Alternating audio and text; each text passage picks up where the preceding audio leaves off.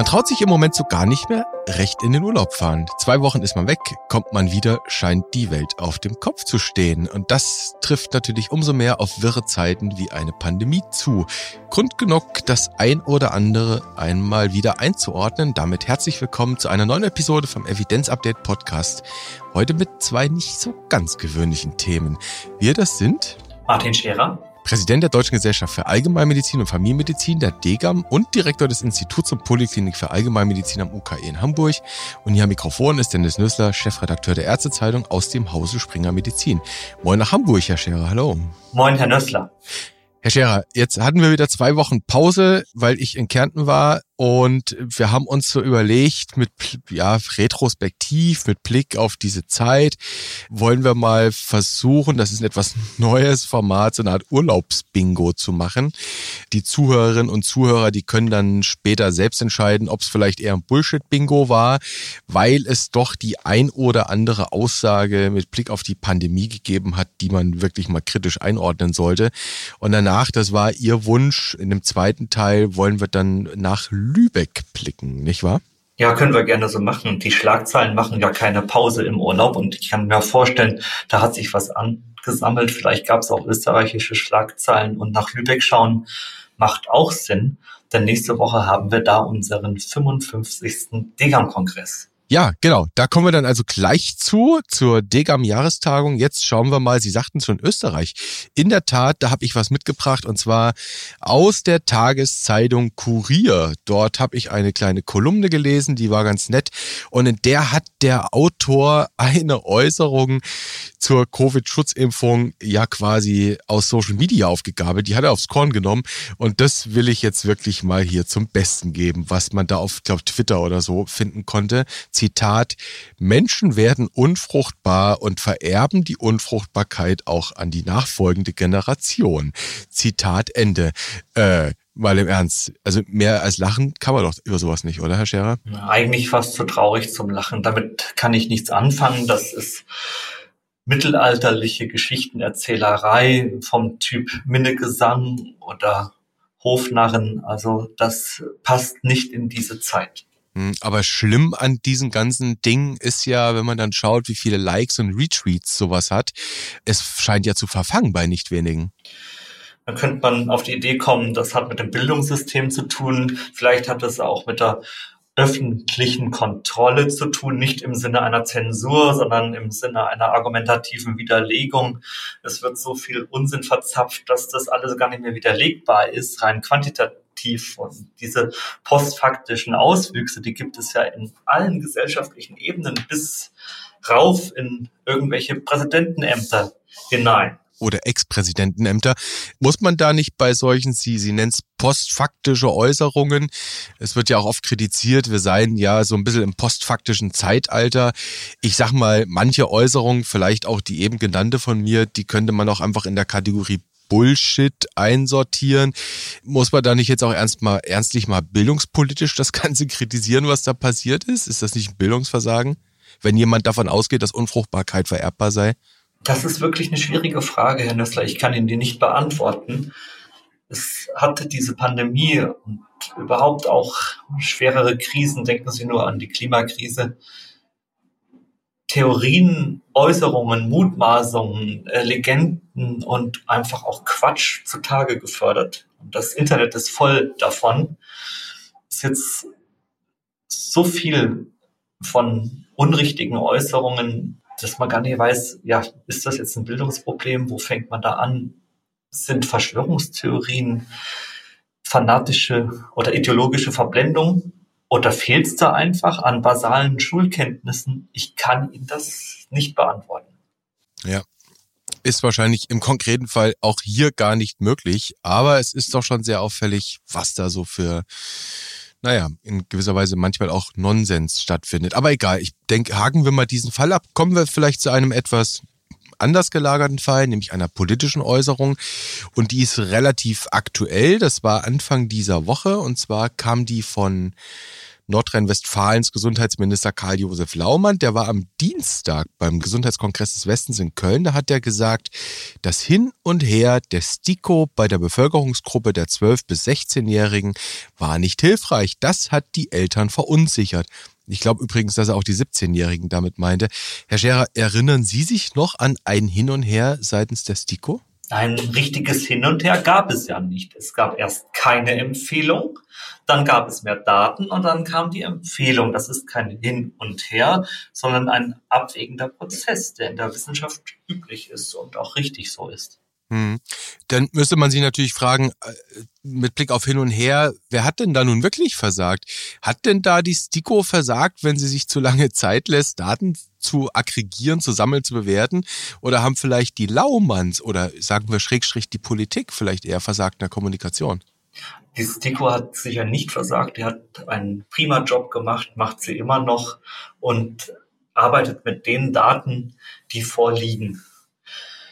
Das operative politische Handeln kann ich nicht gut genug beurteilen, wohl aber das kommunikative Handeln und das Ausmaß, in dem die Arbeit der STIKO gestört wurde, das Ausmaß, in dem Abläufe der Praxen behindert wurden durch unbedachte Aufrufe zu Unzeiten oder unbedachte Äußerungen. Das könnte manch einem vorkommen wie politisches Kommunikationsversagen. Sie erinnern sich an die Situation, wo bestimmte Impfstoffe freigegeben wurden, wo das Priorisieren beendet wurde, einseitig von Seiten der Politik, wo es jetzt zum Beispiel um das Booster-Thema geht. Also Situationen, in denen kommunikative Aktionen von Seiten der Politik einfach äh, die Telefonleitungen in den Praxen zum Klingeln bringen.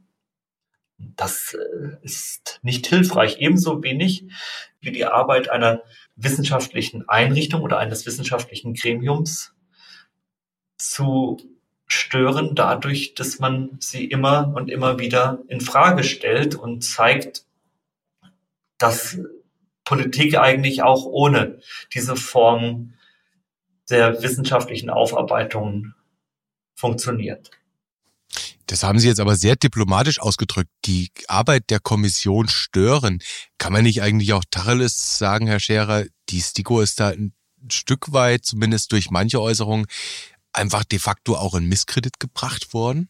In Misskredit gebracht und in ihrem Ruf beschädigt worden, weil die gesamte Wissenschaft ist in ihrem Ruf beschädigt worden, weil jemand, der sich nicht täglich mit den Arbeitsweisen der STIKO befasst, hm. der oder die vielleicht völlig andere Lebenswelten hat, die denkt dann, ja, was machen die denn da?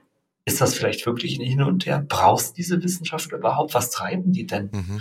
Und damit wird das Vertrauen in die evidenzbasierte Medizin oder auch in leitenden Gruppen in die Wissenschaft im Allgemeinen gestört. Das ist nicht gut.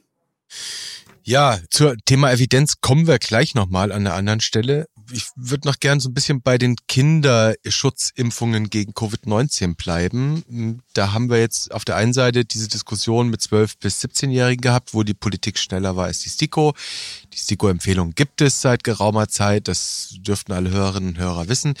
Jetzt sind wir bei dem Thema Boostern. Das ist auch so ein Thema, das jetzt stattfindet.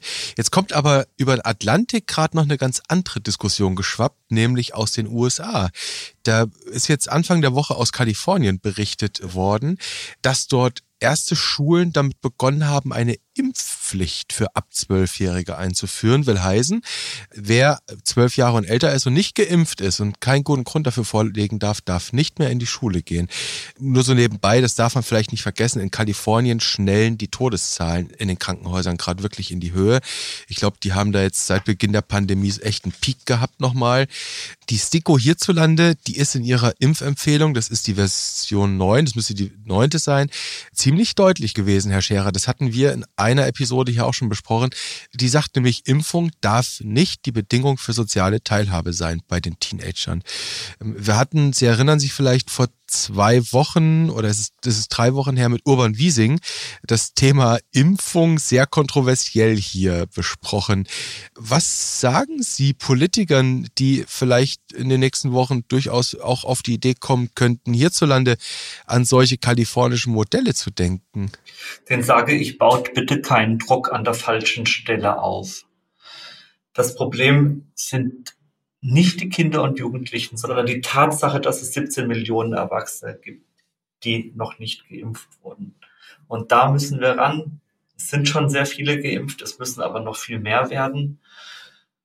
Und alles andere sind Nebenschauplätze, Stellvertreterdiskussionen. Wir sollten uns auf das fokussieren, was wirklich entscheidend ist. Und das ist eben die Erwachsenen, die noch nicht geimpft sind, wirklich zu überzeugen, das müssen mehr werden.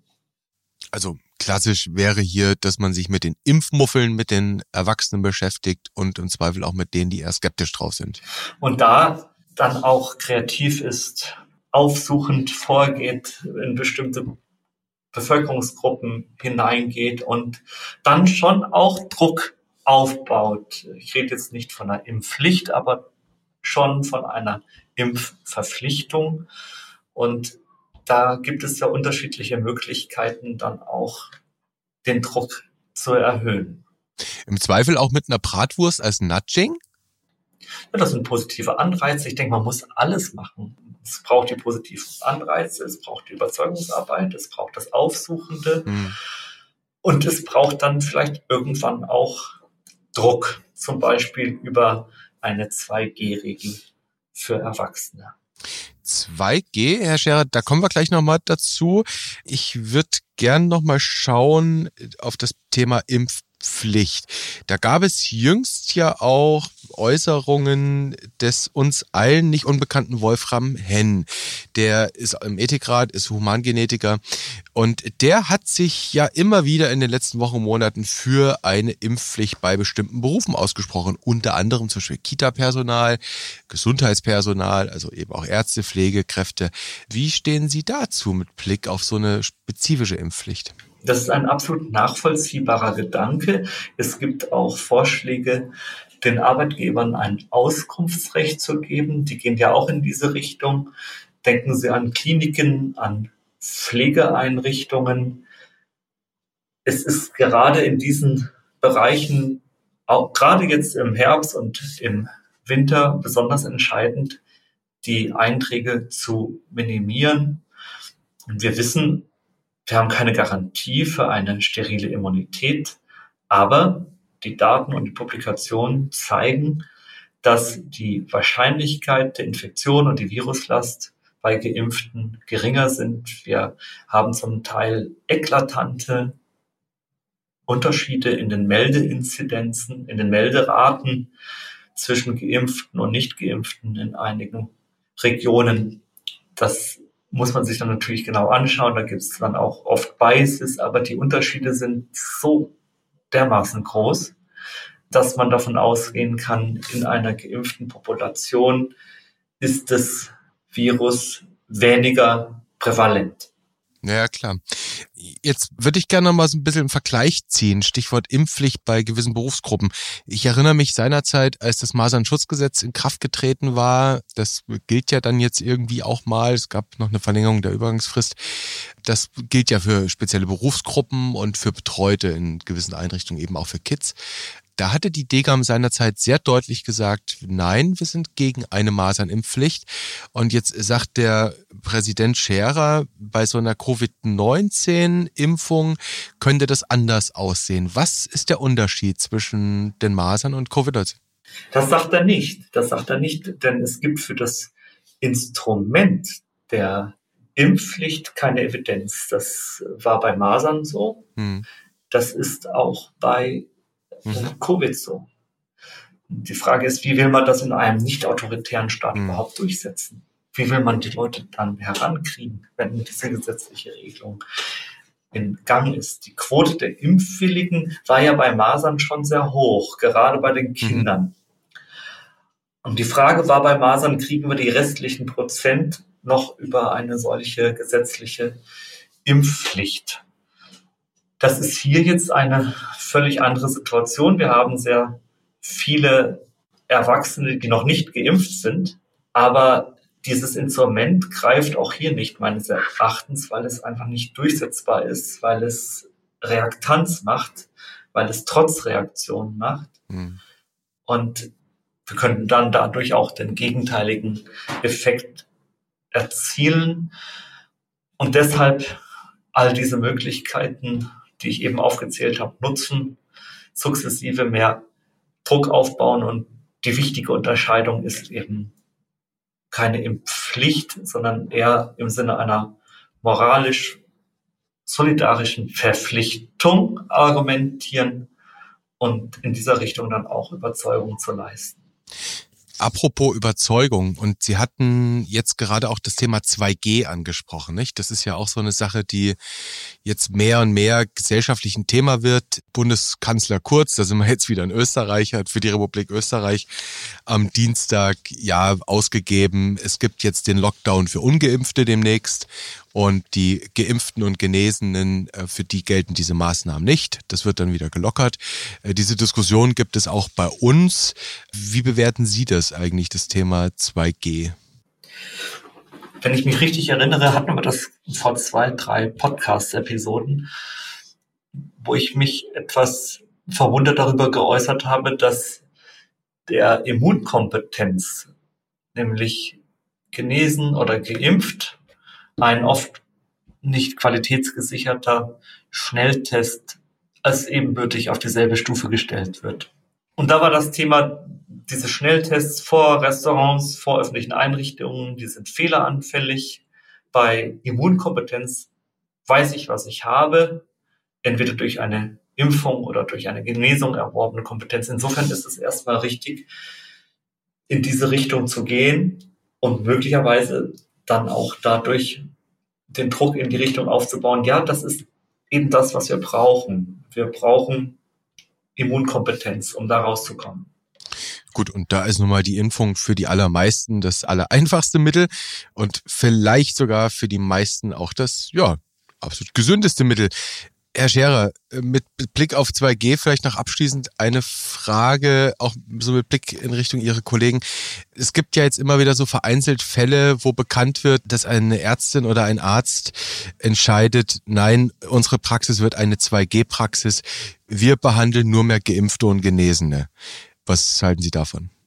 Nein, das geht nicht. Das geht nicht. Das ist entgegen den ärztlichen Prinzipien entgegen dem hippokratischen Eid, das kann man nicht machen. Mhm. Wir müssen Menschen behandeln, gleich welcher Herkunft, welcher Ausrichtung, welcher Religion, aber auch gleich welchen Verhaltens. Wir behandeln auch Menschen mit Risikoverhalten. Wir sagen auch dem Bungee-Jumper oder äh, Free-Climbern, hey, mach dir bewusst, was du da tust. Wir sagen den Rauchern, lass mhm. es sein wir behandeln sie alle und das muss so sein und muss so bleiben. Da gibt es überhaupt gar kein Vertun. Mhm. Das sind ganz, ganz basale Grundprinzipien der Medizin, aber auch unseres solidarischen Zusammenlebens. Ja, also hier klarer Tipp an die Kolleginnen und Kollegen von Ihnen. Nein, 2G geht eigentlich nicht. Auch wenn man eine klare Meinung dazu haben kann. Herr Scherer, gucken wir noch schnell auf... Also 2G geht nicht im Sinne, in meine Praxis dürfen nur 2G-Leute und sonst niemand. Genau, richtig, das meinte ich damit. Denn Ärzte behandeln auch Kranke, die vielleicht noch gar nicht geimpft sind. Für den Rest der Erwachsenengesellschaft macht das durchaus Sinn mit dem 2G, denn wer will denn die 17 Millionen Erwachsenen ewig weiter testen? Also wie soll denn das dann weitergehen? Testen, testen, testen, solange bis sie dann doch positiv werden. Also da ist doch völlig klar, es, es geht nur über den anderen Weg. Gut, ist ja auch eine Aussage, die epidemiologisch durchaus auf der Hand liegt. Es gibt in dieser Corona-Pandemie, die ja dann irgendwie längst eigentlich auch schon eine Endemie ist, am Ende zwei Möglichkeiten. Das eine ist, du wirst geimpft und das andere ist, du wirst irgendwann infiziert sein. Und das hat man ein Stück weit vielleicht sogar selbst in der Hand. Herr Scherer, wir wollen noch zu zwei anderen Aussagen kommen, die in den letzten Wochen so die Runde gemacht haben und dann wollen wir endlich mal nach Lübeck schauen. Eine Aussage kam von, das war ein richtiger Aufreger, es ist immer noch ein Aufreger, von SPD-Kanzlerkandidat Olaf Scholz. Der hatte ja vor einiger Zeit Folgendes gesagt, sie, gehe ich mal wieder Zitat, 50 Millionen sind jetzt zweimal geimpft. Wir waren ja alle die Versuchskaninchen für diejenigen, die bisher gewartet haben. Deshalb sage ich als einer von dieser 50 Millionen, es ist gut gegangen, bitte macht mit. Für die anderen Parteien, wir haben ja gerade Bundestagswahlkampf, das nur so als Erinnerung, ist das natürlich ein gefundenes Fressen, die arbeiten sich gerade herrlich an ihm ab. Wer hat da jetzt eigentlich recht, äh, Herr Scherer? Herr Scholz oder dessen Kritiker? Natürlich hat Herr Scholz recht. Und dass das so ein Aufreger geworden ist, das liegt am Wahlkampfgetöse. Außerhalb von Wahlkampfzeiten wäre das kein Aufreger gewesen. Natürlich werden Begriffe wie Versuchskaninchen von der Konkurrenz gerne ausgeschlachtet, aber im Grunde genommen hat er die Sache auf den Punkt gebracht, wenn einer sagt, ich warte noch ab mit meiner Impfung, dann bedeutet das doch nichts anderes als, ich guck's mir mal bei dir, bei dir und bei dir an, bei allen Geimpften, ob das gut geht. Das bedeutet das doch. Ich warte ab, um zu sehen, ob es bei den anderen gut geht und dann traue ich mich vielleicht auch irgendwann. Ob man da jetzt den Begriff Versuchskaninchen nehmen muss, ist nochmal was anderes, aber in der Sache hat er natürlich völlig recht. Es ist also hier eine Frage der Begrifflichkeit, die man gut aufspießen kann. Wenn wir uns aber ehrlich machen, Herr Scherer, sind wir de facto weltweit alle Teil einer riesigen Phase 4 Studie, ne? Mit Blick auf die Pharmakovigilanz. Das ist ja normal. Wir sehen den Nutzen bei den Einweisungen. Wir wissen, dass ein Großteil der hospitalisierten Personen ungeimpft ist. Und es gibt, ich habe es eben schon kurz gesagt, massive Unterschiede in den Melderaten zwischen Geimpften und Ungeimpften, zum Teil um das 20-fache. Aber entscheidend ist, dass es oft oder in der Regel die Ungeimpften sind, die auch die schweren Verläufe im Krankenhaus haben. Das heißt, so ein großer Versuchsballon ist das nicht. Es gab ja auch eine relativ solide Datengrundlage. Was wir nicht haben, das sind die Langzeitdaten der Impfung. Das stimmt. Aber auf der Nutzenseite haben wir sehr solide Hinweise. Insofern ist das mit dieser Phase 4 Studie ein guter Vergleich. Aber das, was Herr Scholz sagte, hat ja auch noch eine andere Implikation. Die, die abgewartet haben, die könnten dann jetzt mal loslegen. Worauf wollt ihr noch warten? Jetzt könnt ihr. Es ist gut gegangen. Bitte macht mit. Genau. Das war's. Ne? Das waren die Worte von ihm. Ja, dann machen wir noch mal schnell vielleicht ein letztes Zitat, so eine, naja, ich mache mal eine Melange aus verschiedenen Zitaten draus, die man so in den letzten ein, zwei Wochen in Funk, Fernsehen, im Radio, in der Presse vernehmen konnte. Und dann schauen wir endlich mal nach Lübeck. Und zwar gab es da die diversesten Äußerungen mit Blick auf die Impfrate. Zuletzt, ich glaube, es war vergangenes Wochenende, gab es da die Äußerung, dass man eigentlich 90 Prozent Impfrate braucht. Ich erinnere mich, als das losging mit der Impfung, als wir so Ende letzten Jahres drüber diskutiert haben, da kursierten noch andere Zahlen, irgendwas zwischen 65 und 80 Prozent. Und jetzt ist so die Aussage, ja, wenn wir jetzt nicht auf 90 Prozent kommen, dann gibt es wieder schärfere Maßnahmen. Da könnte ich jetzt auch wieder NRW-Minister Laumann zitieren, der sagte, jetzt beginnt die Pandemie der Ungeimpften. Und dann gibt es auch so Zitate mit Blick auf die Impfmüdigkeit von welchen, die sagen, na ja, es gäbe so eine Gleichgültigkeit der Pandemie und der Impfung gegenüber in der Bevölkerung. Das jetzt mal so als Melange, da, und das sind teilweise eben auch Wissenschaftler, die sowas von sich geben. Teilweise auch Leute, die im Labor stehen und sich gut auskennen mit manchen Dingen. Herr Scherer, jetzt mal vielleicht nicht ganz so ernst gefragt, brauchen wir nicht eigentlich 150 Prozent nach dieser Argumentation Impfquote?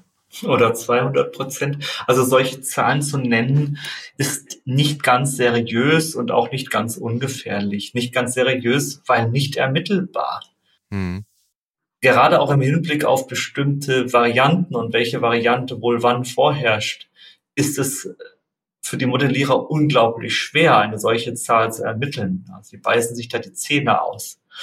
Nicht ganz ungefährlich, weil potenziell demotivierend, es könnte zum Beispiel dazu führen, dass manch einer sagt, na ja, also 90, 95 Prozent, das schaffen wir eh nicht. Also warte ich lieber weiter ab. Und was muss man also sagen, wenn man schon keine Zahlen nennt? Viele sind schon geimpft, es müssen noch viel mehr werden. Und Gleichgültigkeit ist auch so ein Problem. Erstens ist es kein Begriff, der anschlussfähig ist, auch kein besonders empathischer Begriff und dann ist es auch kein Begriff, der der Komplexität der gesellschaftlichen Stimmungen gerecht wird. Wir haben ja beides. Ist, die Sache ist ja nicht schwarz-weiß. Wir haben einerseits den Booster-Ansturm auf die Praxen, Politik sei Dank. Je mehr über Booster geredet wird, an der STIKO vorbei, desto heißer klingeln die Telefone in den Praxen. Wir haben auf, auf der einen Seite die, die die dritte, vierte, fünfte Impfung am liebsten schon gestern hätten und auf der anderen Seite haben wir eben diese vielen, die sich nicht mal ein einziges Mal impfen lassen wollen. Das heißt, Gleichgültigkeit ist das sicherlich kein Begriff, der hier besonders gut greift und ähm, schwierig. Hm. Also das Reden über die Boosterimpfung in der Öffentlichkeit oder seitens der Politik könnte man auch als Überstunden und Arbeit zur Unzeitbeschaffungsmaßnahme für die Arztpraxen bezeichnen. Ja, das sind diese ganzen Zeitfresser. Wir hatten das mehrfach jetzt in der Pandemie und das macht die hausärztlichen Kolleginnen und Kollegen auch einfach mürbe, ähm, mhm. dass da einfach die Telefonate, die künstlichen Telefonate und Zeitfresser generiert werden. Es werden Impulse gesetzt von öffentlichen politischen Entscheidungsträgern zu einem Zeitpunkt, wo man noch gar nichts machen kann. Es wurden die Leute in die Praxen geschickt, es wurden die Impfungen freigegeben zu Zeiten, wo noch kein Impfstoff da war. Es wird über die Boosterimpfungen geredet und mehr oder weniger auch appelliert zu einem Zeitpunkt, wo wir A noch nicht bereit sind und B die STIKO das auch noch nicht als Empfehlung formuliert, von einigen Ausnahmen abgesehen. Also das ist ganz schwierig, in Anspruchnahmeverhalten zu triggern, in Zeiten, wo du eigentlich noch gar nichts machen kannst. Ja eine Sache, die wir ja tatsächlich auch seit Anbeginn dieser Pandemie erleben, mit der ein oder anderen Sache, mit der ein oder anderen Äußerung. Jetzt gibt es ja, Herr Scherer, und jetzt haben wir ja die Gelegenheit, mal nach Lübeck zu blicken. Da kann man sich dann auch treffen. Vielleicht gibt's ja dann ein ordentliches Booster-Sit-In und alle boostern sich gegenseitig und dann geht die ganze Degam-Crowd dann von dem Kongress mit 200 Prozent Impfquote nach Hause. Das wäre ja mal ein Signal. Nein, es geht also um die Degam-Jahrestagung, Herr Scherer, in Lübeck ab kommender Woche Donnerstag. Eigentlich geht's schon am Mittwoch inoffiziell los. Erstmals wieder in Präsenz. Wie ist Ihr Gefühl? Also zunächst mal freue ich mich sehr darauf. Ich freue mich auf die persönlichen Begegnungen. Wir erwarten um die 500 Teilnehmer. Natürlich alles mit strengem Hygienekonzept. Wir haben ein abwechslungsreiches Programm. Wir haben hochkarätige Key Lectures, Workshops, Präsentationen, Poster, eigentlich so, wie man das kennt eben unter Corona-Bedingungen. Wer nicht vor Ort sein kann, hat die Möglichkeit der Online-Teilnahme. Und das ist natürlich zwei Jahre nach Erlangen schon auch dann ein emotionaler Moment, wieder auf diese Art und Weise zusammenzukommen. Denn dass diese zwei Jahre so verlaufen würden, hätte in Erlangen niemand vorausgesehen. Hm, das stimmt. Was dürfen wir denn erwarten? Sie haben schon gesagt, hochrangige Key Lectures. Im Übrigen kann man auch sagen, es ist ein hybrider Kongress. Ne? 500 Leute vor Ort, man kann aber auch online teilnehmen. Ganz genau. Es ist ein hybrider Kongress. Wir haben alles, was jeder andere Kongress auch hat. Es ist natürlich eine technische Herausforderung mit dieser hybriden Situation, aber das haben wir inzwischen auch gelernt. Wir haben ein hervorragendes Team vor Ort aus dem Institut für Allgemeinmedizin mit unserem Kongresspräsidenten Jos Steinhäuser, aber auch die Geschäftsstelle und alle in der DGAM unterstützen. Also das wird eine prima Sache. Schade ist natürlich, dass viele nicht kommen konnten. Da gab es natürlich ein First Come, First Serve und äh, manch einer, eine muss dann eben über die Videozuschaltung damit Vorlieb nehmen. Aber wir haben natürlich auch die Herausforderung, gemeistert, den reinen Online-Kongress zu machen. Erinnern Sie sich an den Wonka Europe Kongress, der vor etwas mehr als einem Jahr in Berlin hätte stattfinden sollen, den wir dann im Dezember als Online-Kongress gemacht haben. Das hat auch funktioniert. Da werden wir den Hybrid-Kongress auch hinkriegen. Und ich denke, das wird eine gute Sache. Gut. Also 500 Leute vor Ort. Die interessante Sache könnte ja durchaus auch sein, dass man sich in Lübeck die Degam mal anschaut, was aus ihr in dieser Pandemie geworden ist. Sie haben jetzt schon Erlangen angesprochen. Das war die letzte Präsenztagung. Ich erinnere mich noch, das war wunderschönes Septemberwetter damals. Und Erlangen ist ja jetzt auch nicht ganz der schlechteste Ort, an dem man sein kann. Und damals konnte man so die Degam erleben, wie man halt die Degam immer erlebt. Wie könnte jetzt die Degam aussehen, die man in Lübeck sieht? Was könnte sich in der Fachgesellschaft, auch in dem Fach, das ja ausgemacht wird durch die Leute, die dann auch vor Ort sind, was könnte sich vielleicht ein Stück weit auch geändert haben durch die Pandemie? Es wird sich, denke ich, eine Degam präsentieren, die als Fachgesellschaft der Hausärztinnen und Hausärzte gestärkt aus den letzten Monaten hervorgeht, eine Fachgesellschaft, die politischer geworden ist, natürlich in anderer Art und Weise, als wir uns das in Erlangen vorgestellt haben. In Erlangen hieß es, die DEGAM sollte politischer werden. Keiner hat damit gerechnet, dass wir in dieser Art und Weise unsere Rolle in der Gesundheitsversorgung einfordern müssten. Wir sind die Fachgesellschaft derer, die einen Großteil der Covid-Patienten behandelt hat und wir haben uns diese Rolle nochmal sehr bewusst gemacht. Und wir haben sehr stark daran gearbeitet, in den letzten zwei Jahren ein Kompass zu sein für die Hausärztinnen und Hausärzte und natürlich auch die PatientInnen. Mhm. Und wir haben sehr gut zusammengehalten und das wird eine Freude sein, dann zumindest partiell in Lübeck diesem Zusammenhalt der allgemeinmedizinisch-wissenschaftlichen Szene auch nochmal ein physisches Korrelat zu geben. Da bin ich sehr gespannt drauf. Man erlebt ein Stück weit auch eine ja politisierte Fachgesellschaft, ein bisschen anders, wie man das vielleicht in Erlangen dachte. Vielleicht hier noch ein Tipp für ja die Zuhörerinnen und Hörer. Ich sag mal, die krassen Insider, auch die berufspolitisch unterwegs sind, die wissen es eh. Eine Woche nach Lübeck ist dann der Deutsche Hausärztetag in Berlin. Ich könnte mir vorstellen, Herr Scherer, dass man Sie dort auch treffen könnte. Ja, ganz sicher ganz sicher. Ja, und da geht's dann eben auch nochmal politisch zur Sache, dann tatsächlich ein paar Tage vor der Bundestagswahl. Ja, da gibt's also zwei, die da auch politisch lautstark sind und auch lautstärker geworden sind. Vielleicht zum Ende hin noch eine Sache, die mich durchaus auch interessiert mit Blick auf die Degam als eben wissenschaftlicher Ort der Allgemeinmedizin, die auch nochmal so ein bisschen verglichen Erlangen damals, also vor zwei Jahren, jetzt Lübeck, in Erlangen konnte man die Degam ebenso erleben, wie sie ist. Als sehr evidenznah, sehr ja auch wissenschaftlich kritisch.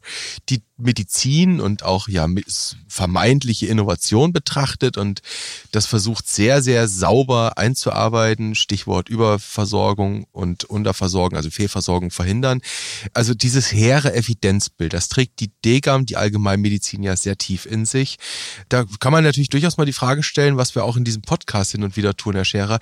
Was ist aus diesem hehren Evidenzbild denn innerhalb der Pandemie geworden? Wir haben ja durchaus erlebt, dass die klassische Form der Evidenzarbeit nicht so richtig funktionieren mag in der Pandemie. Ist das auch eine Lehre, die die wissenschaftliche Allgemeinmedizin ziehen wird? Also das Wissenschaftsverständnis der DGAM hat sich nicht in der Pandemie grundlegend gewandelt. Wir stehen immer noch mit beiden Füßen auf dem Boden der evidenzbasierten Medizin. Wir sind immer noch verliebt in belastbare Wirkungsnachweise, in klinische und Versorgungsforschungsstudien. Aber neu war, dass wir mit plötzlich wechselnden Fragestellungen umgehen mussten und dass wir trotzdem dieser Kompass sein wollten und mussten. Das heißt, wir mussten mit einer unsoliden Datengrundlage relativ klare Empfehlungen aussprechen. Eine solche Situation hat die Wissenschaft und damit auch die DEGAM in ihrer Geschichte bislang so nicht erlebt. Und ich denke, wir haben sie gemeistert, alle zusammen auch mit unserer Leitlinie, mit unserer Leitliniengruppe und der gesamten Leitlinienkommission. Es wird trotzdem spannend zu sein, zuzuhören vor Ort. Also da freue ich mich ganz besonders drauf, was man da so mitbekommen kann. Herr Scherer, vielleicht müssen wir am Ende oder so als Punkt, den wir jetzt noch machen können, noch einen ganz wichtigen Aspekt ansprechen. Die Degam hat sich ja in Erlangen das war die Zeit, als sie Präsident wurden. Da haben sie quasi den Staffelstab von Erika Baum übernommen. Hat sich ja nicht nur vorgenommen, wir müssen politischer werden. Nein, die Degam hat sich damals auch eine Digitalstrategie gegeben hat gesagt, wir müssen uns um dieses Thema kümmern, wir müssen das auf Präsidiumsebene bearbeiten. Und das Digitale zieht sich durch den Kongress durch. An jedem Kongresstag findet man ein digitales Thema. Worum wird es da gehen bei der Jahrestagung? Digitalstrategie. Das schließt eigentlich bei diesem kleinen Rückblick der letzten zwei Jahre an. Die Verfügbarkeit von Daten, auch in der Pandemie, die Verfügbarkeit von Daten im Rahmen des Infektionsschutzes, aber auch im Rahmen der Versorgungsforschung, im Rahmen tagesaktueller Versorgungsbeschreibung, das war in den letzten zwei Jahren ganz besonders relevant und deshalb war das auch eine Erkenntnis, die wir schon in Erlangen hatten, aber die jetzt nochmal verstärkt wurde, dass wir digitale werden müssen, dass wir eine Digitalstrategie brauchen und die werden wir dann auch auf der Pressekonferenz am kommenden Donnerstag nächste Woche erläutern. An dieser Stelle will ich es eigentlich nur sagen, wir sehen es als eine Notwendigkeit an, dass die DGAM sich als wissenschaftliche Fachgesellschaft zur Digitalisierung positioniert. Ich kann auch schon verraten, dass es fünf Positionen sein werden. Ui. Wir haben in den letzten zwei Jahren dazu viel diskutiert. Und der Titel der Digitalstrategie lautet Chancen nutzen, Risiken minimieren. Damit ist eigentlich schon viel gesagt, aber kein Grund, der Pressekonferenz am nächsten Donnerstag fernzubleiben. okay, also die Pressevertreter werden ganz sicher kommen. Ich bin gespannt, auch mit Blick auf das Thema Evidenz und Digitalisierung, was da ja bei der Jahrestagung berichtet wird. Ich glaube, na, na, zum Cliffhanger kommen wir gleich noch, Herr Scherer. Ich glaube jedenfalls, das wäre so meine Vorstellung, dass die Jahrestagung durchaus ein Füllhorn sein könnte von Ideen und auch möglichen Gesprächspartnern für das Evidenz-Update, oder? Wie sehen Sie das?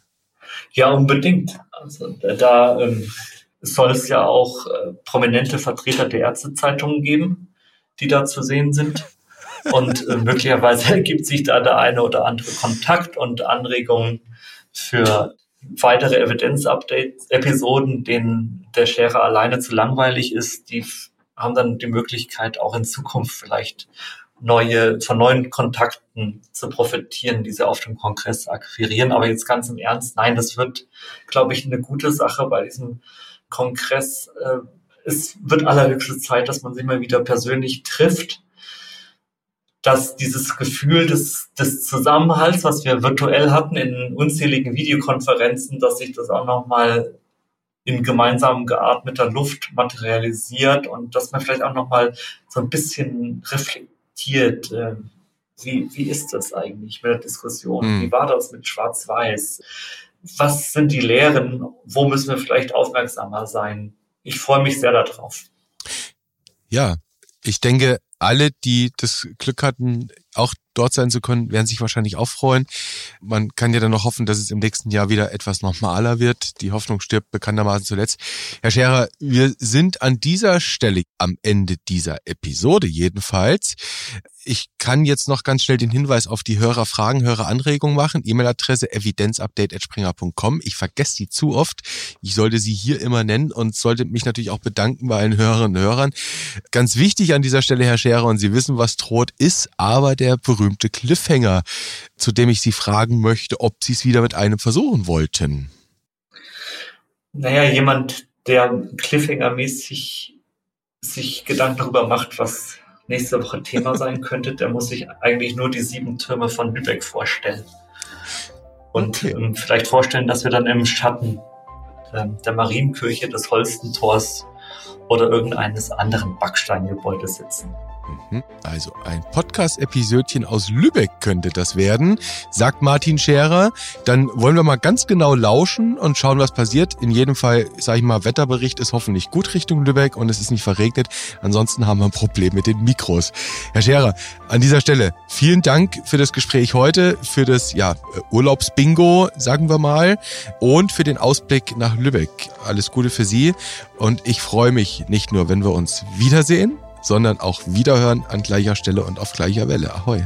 Ahoi, bis dann. Tschüss.